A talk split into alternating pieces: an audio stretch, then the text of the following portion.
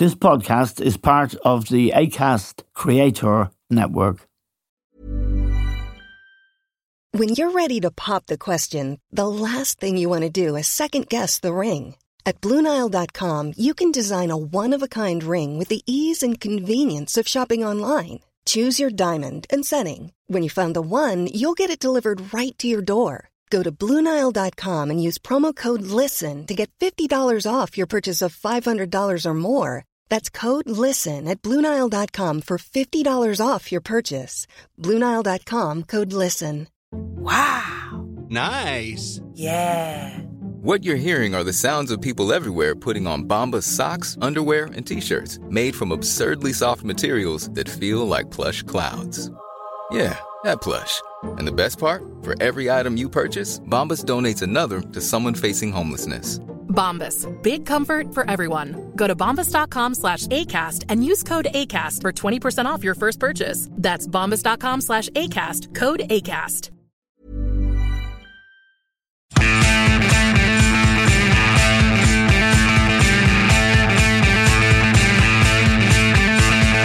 Hello and welcome to The Stand with Eamon Dunphy. Now, on Sunday, we learned that Lester Piggott had died at the age of 86. Even if you are not interested in racing, you will have heard of Lester Piggott.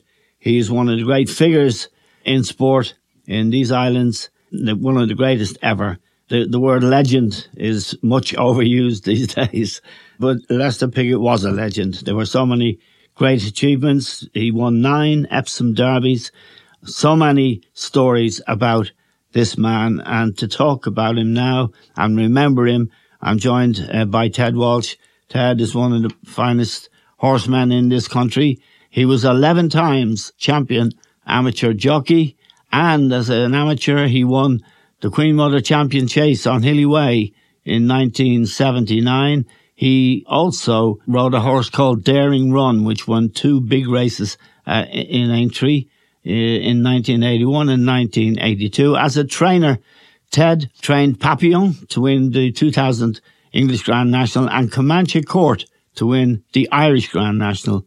So he is a very distinguished man. Both of those Grand National winners were ridden by his son, Ruby Walsh, who is also a fine man and a legend in his own right.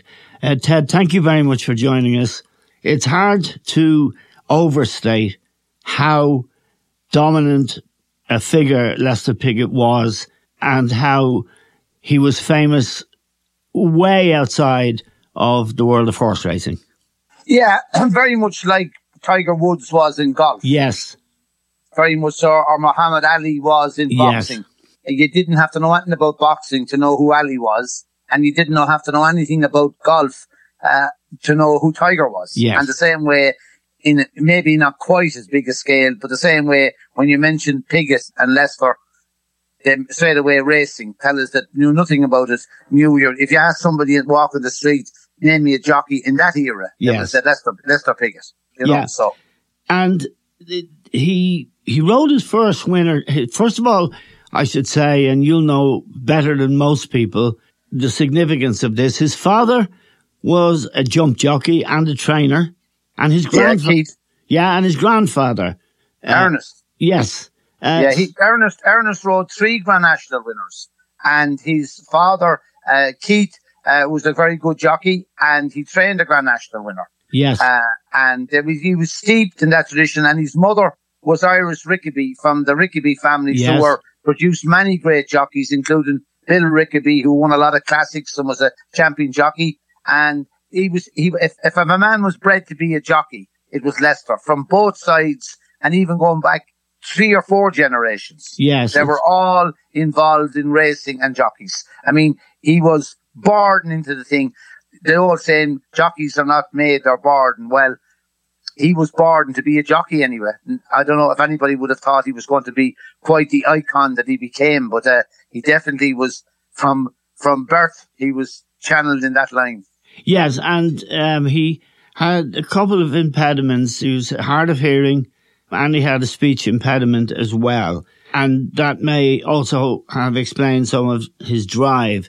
He he won his first race when he was 12 years of age. It was a race at Haydock and the horse was called the Chase. That's remarkable and probably wouldn't be allowed by health and safety uh, these days, Ted. Yeah, that's it. Yeah, health and safety would have stopped you yeah. now these days. But I mean, there's loads of the young lads that we have there presently in riding in pony races or flappers, whatever you call them, yeah. which would be a lot more dangerous than riding on a race course. And yes. the riding winners at 10, 11 and 12. We only saw shots recently of Rachel Blackmore and Paul Townend when they were 10 or 12 winning in a race in Dingle. You know, so. Yes. It's not allowed, uh, it, to, to, have proper racing with anybody under 16 now. It used to be 14, now it's 16. You know what I mean? Yeah. Now, Ted, you're a national hunt man, but even for you, you'd know, say, the significance of the nine Epsom Derby wins, which is extraordinary. Horses like Nijinsky, Sir Ivor. The Derby then was a much bigger race than it is now in a way, wasn't it? Ah, yeah, but the Derby is what, if you're involved in racing, you know about whether you're flat or jumping, you know about the Derby and the Grand National. They're the two most famous races. On the flat, the Epsom Derby was the one race that all the other derbies around the world are called derbies after yes. that derby. The Kentucky Derby or the Irish Derby or the French Derby or the Australian Derby. The one, the first Derby was the Epsom one. And yeah. then the same way with the Grand National. I mean, that's the race that's known around the world as well. So you don't necessarily have to be one or the other to know how significant they were. The Epsom Derby, I don't remember Piggott winning it in the 50s. He won three of them before I remember it. Yes. He won his first one on Never Say Die, and then he won on Crepello, and then he won on St. Paddy in 60 or 61. I was only 11 then. The first one I remember him clearly winning because I was enthralled by it then at 16 when he won the Derby on Sir Ivor. Now, uh, uh, Ted, he, he changed, I think, from my perspective, and yours will be a lot more informed, of course. He changed the way jockeys were regarded because he uh, rode for Noel Murless, the great Newmarket trainer, and he left Murless and went freelance, which was regarded at the time, I was living in England at the time, it was regarded as the height of insolence because jockeys were almost indentured to the trainer, and Noel Murless was the, the, the, the, foremost British trainer of that age. And when Piggott left, it caused a sensation. Yeah, well, it was there were jockeys that time, particularly as you just said. They were apprentices, and they were always sort of the underdog to the trainer. He was the master, and he was always referred. Nobody, nobody riding would have uh, uh, walked in the morning and said, "Good morning, Noel." There yeah. would have been good morning, governor, or good morning, yes. boss. It yes. wouldn't have been good morning, Noel. Now you walk into Ballydoyle with probably the greatest trainer that we're going to see in Aidan O'Brien, and every yes. fella says, "Morning, Aidan." Yes, yes. You know, yes. Like that was it, and that that was that's our culture. You and I are of much the same age. Yes, and that you were brought up. Everybody was a Mister. Yes. Uh, until you were a certain age. And that probably carried on from that. Now everybody is first name terms. And if you're really cock of the walk in England or from that side of it, your pals are their last names. Morning Walsh or Good yeah. Morning Smith or whatever it is. And they don't yeah. think anything by it. But, but, uh, uh, we always take that as an insult. The Irish do. If a fella calls you by your last name, by yeah. your going to school, you know. Let me ask you about the significance of his relationship with Vincent O'Brien and Robert Sangster, uh, because part of the reason he wanted to leave Noel Murless was he wanted to ride the best horses and he also wanted to be free to hunt out the best horses. And of course, Vincent O'Brien was a great trainer of jumpers and flat horses. And they had a, a very strong and lasting relationship, didn't they? Yeah, well, it was of course a money relationship as well. Too. Yes. They knew he was he was the best jockey around, so it was an advantage to have him. And also, it meant that the opposition didn't have him. Yes. So that was a, a, a two-way turn. Yes. And also, like they, uh, Robert Sangster was a great businessman as well as Vincent was a great trainer, and they were able to entice Lester into getting riding money wise, and also if the horses were good to be get a share in them as a stallion. Yes. So it was financially very lucrative for Lester as well too, because if these good horses, like I'm sure when Crepello won the Derby or St. Paddy won the Derby, whatever Lester might have got in his 8% or 5% for riding them, that was as much as he got for riding them. But all yes. of a sudden, these people come on the scene and they entice him in with a, a, probably a, a, big retainer and also then a, a share of, of, of the success in financially. So, I mean, he was for all his his ability as a jockey, I'm sure he was a, he was hungry for money as well. You know what I mean? So, so they say. yeah, yeah. I, I knew him now, but I don't know. Him. I didn't know him on that length. But for all the chat is that he was he knew the value of a pound note anyway. Yeah, he was he was uh, tight, mean. I suppose God rest him. He won't mind me saying that now. Um, and he, I just, doubt if he'll hear you. you never know. no, I don't think. That. I don't think for. I don't think for one moment they'll be listening to Eamon Dunphy's podcast where he's gone. um, I want to ask you about how he got some of his rides, which part of his legend. And when I use the word legend, I mean part of his story was going after horses that he thought would win the Epsom Derby but there were other people's rides. And there's one in particular I'm looking at. In 1972, there was a, a lovely Australian man, Bill Williamson, who was a jockey, and he was a jockey for a horse called Roberto, which was trained by Vincent O'Brien. And, and Lester wanted the ride, and he got it.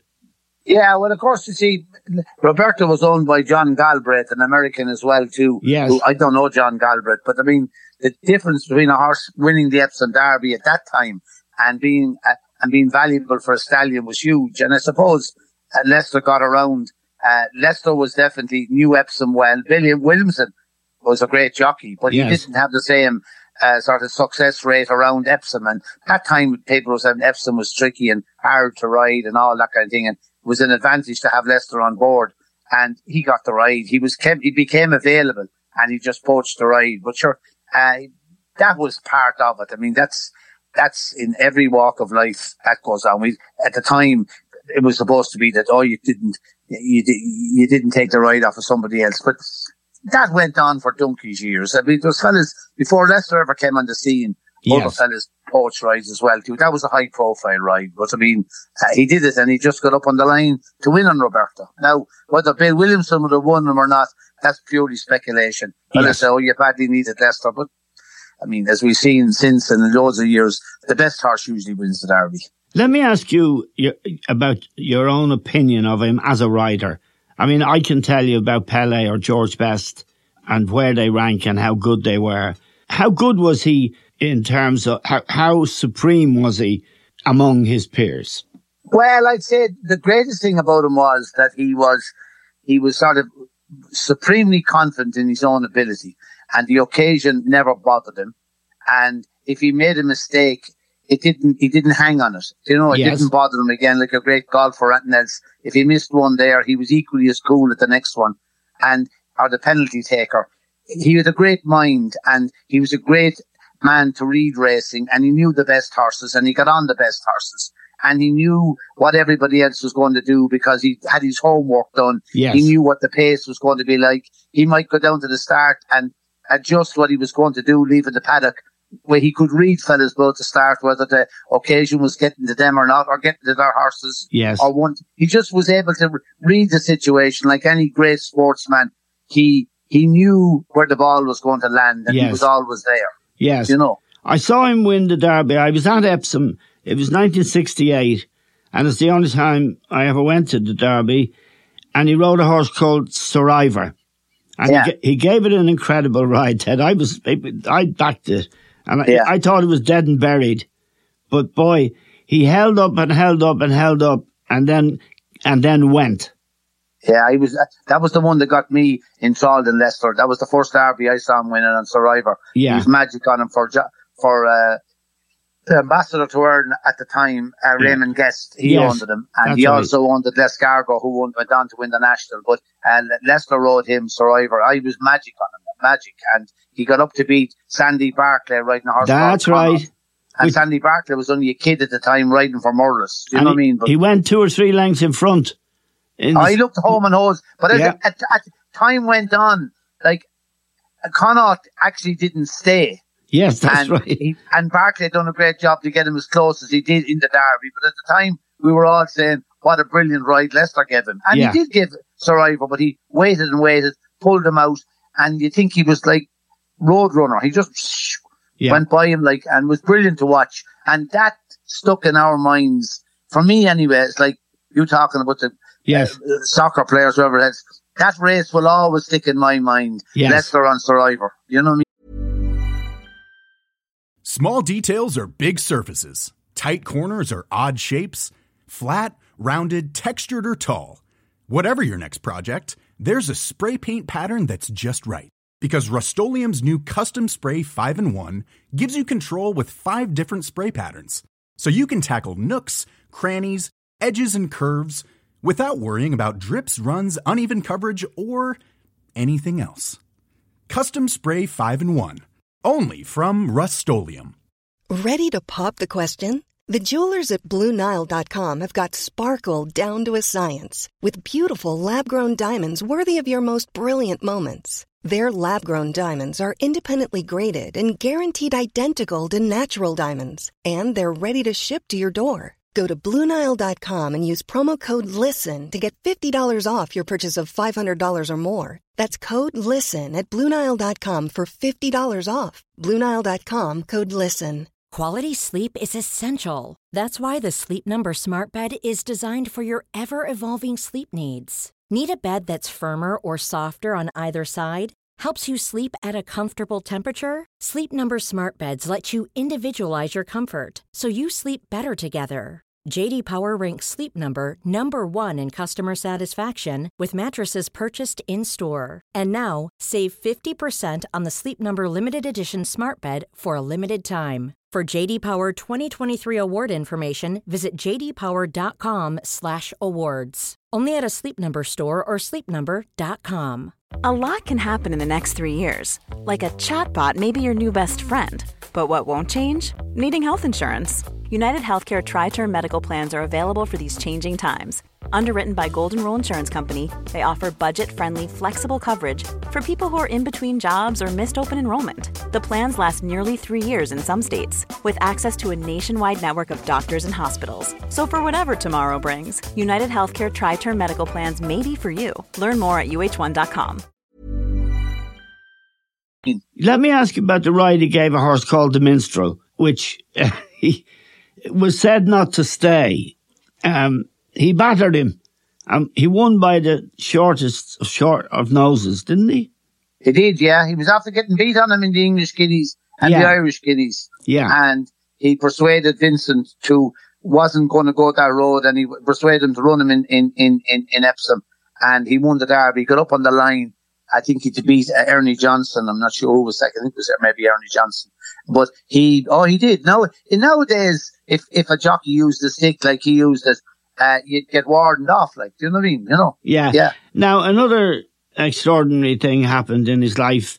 He was given a three year prison sentence for not paying tax, for tax evasion. Tax evasion. Yeah. It, it shocked many people. I remember, uh, I know it happened at Norwich Crown Court and I didn't read that this weekend, but I, I, I remember the case and I remember hoping that he wouldn't go to prison and, and wondering if the fact that he'd ridden for the Queen and that she was known to admire him and all of that would have kicked in, but it didn't. He got a three year prison sentence. I think he served about a year or 14 months of it. Then he came out of prison, Ted, and did something quite extraordinary. He rode a Breeders' Cup winner for Vincent O'Brien called Royal Academy. Yeah. And I was just- there. I was there the same day. Where you? Yeah, it was that was owned by Robert Sangster as well. Yeah, I won't yeah, forget those yeah. colours, those green uh, colours. And uh, I mean, he gave it a hell of a ride. Yeah, he got up on the line to win on the on the day, and we were all there and sure because Vincent didn't actually travel to uh, America to see him ride it. Now uh, Charles was in charge of him over there. Yes. uh, but he got up to win. It was great. He was fifty four at the time, Yes. and uh, like it was fa- fa- and it was fantastic to see it. Now, do you know, the only only sad thing for me was not that day, but. Some of the younger generation, we'll say Ruby's generation now in their forties, Yes. they only remember Lester when he made a comeback. yes. And he wasn't within an, an ass's roar of the Lester that you and I would have remembered Yes. in his 20s and 30s. Do you know what I mean? And yes, indeed. like, you know, like any old person. Now, he got a great tune at the Royal Academy on the day and he won it and it was a fantastic achievement. And I think soon afterwards he called it a day completely. Do you know what I mean? But Yes. but uh, uh, that was extraordinary at that age to do to do what he did. Yeah. The uh, other thing he he didn't do well was training. He tried to train Ted, and you you you've been on both sides of that particular um, Yeah. thing. You've been a successful jockey, of course, but also a very successful uh, trainer. How long did he last at the training? You see, the problem with that is he was a hugely successful jockey riding all the best horses. And he didn't go train until he retired at 54 or 5. Right. That's too late in life. Right. Because you have to, in training, you have to be able to start at the bottom and work your way up. And he wasn't going to, you can't start at the top. You have to start at the bottom. And somebody at 54 who'd been tra- riding all those good horses, being the Royal Ascot and Epsom and the Ark, he wasn't automatically going to have those type of horses in his yard. And Right. he wasn't probably prepared to soldier on for five or six years to get those horses. Right. And he wasn't prepared then to be going to Salisbury and Bath and places like that. So plenty of money, huge success. Yeah. He's 54 or 5. He probably didn't have the stomach to, to persevere. And a lot of, a lot of jockeys, Sir Gordon Richards was the same way. Doug Smith was the same way. Yeah. They didn't, they just didn't have the hunger. You don't, you don't have the hunger in your 50s that you do in your 30s. Yes. Uh, uh, You know, yeah, and- Johnny Francome. Johnny Francome was another great national hunt jockey who went train and didn't last for long either because they just, they just said that this is not for me. Like, I mean, half out to the small tracks and putting up with all that. And that's what you have to do. And, and in terms of the legend, as I said before, I'm sure you're well aware, uh, there's an awful lot of legends out there now. But this man was such a dominant figure in British sport and internationally even. He went to Washington and w- won the Washington International, which used to be a really big race. It's, it's nothing now. No. he- I think he was, he went there and rode the winner of that as well. Yeah, Rode Survivor. Did he to win that? Yeah, yeah, yeah. And- Rode Survivor to win it. Yeah. The the the legend around him about his meanness, about what he'd do to get on the horse he thought was going to win the race, and in the end, his inability. Did he fall out with Vincent in the end? I don't know if he fell out with him. He stopped riding from. They got Pat Eddery instead. I'd say Lester was probably coming towards the end of of the Lester that we knew.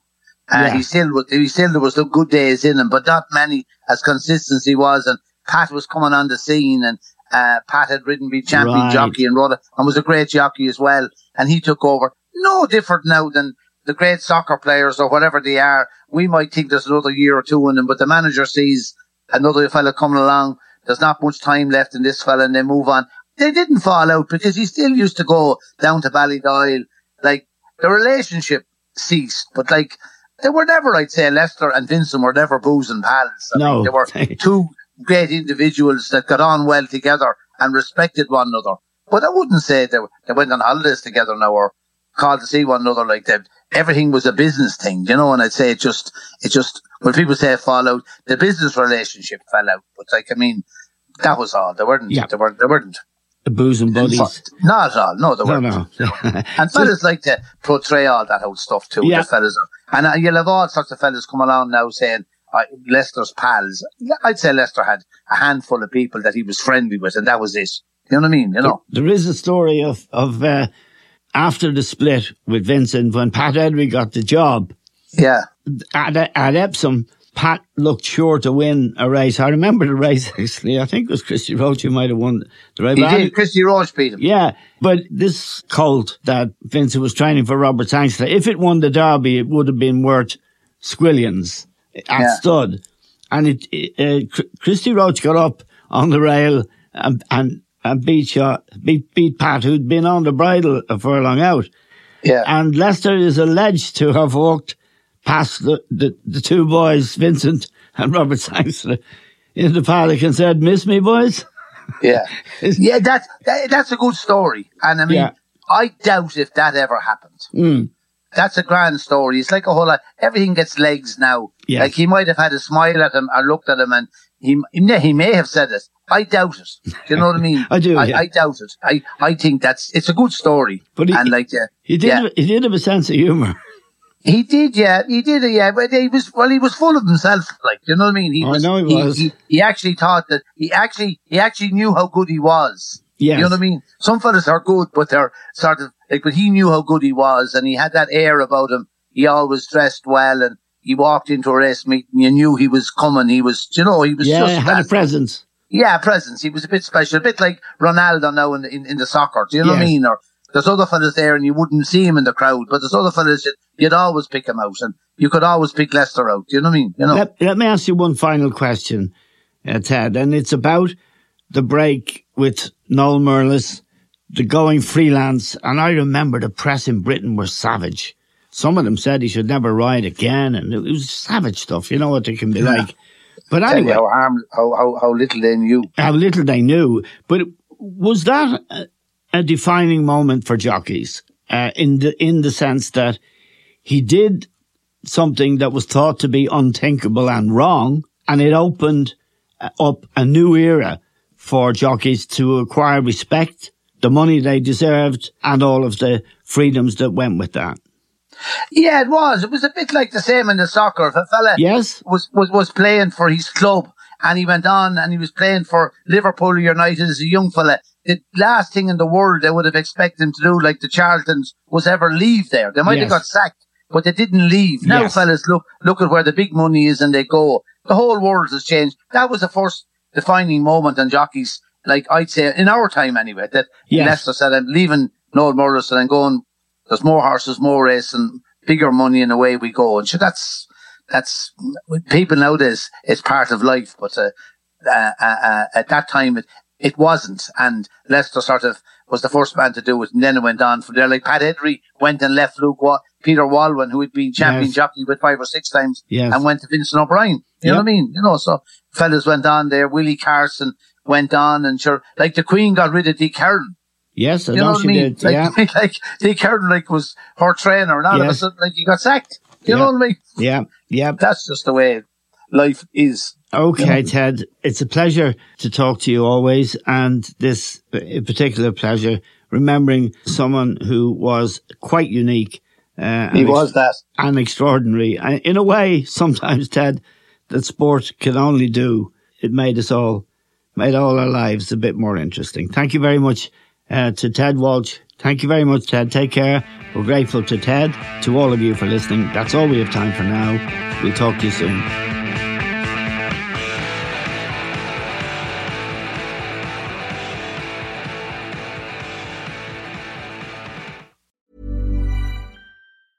Hey, it's Paige DeSorbo from Giggly Squad. High quality fashion without the price tag. Say hello to Quince.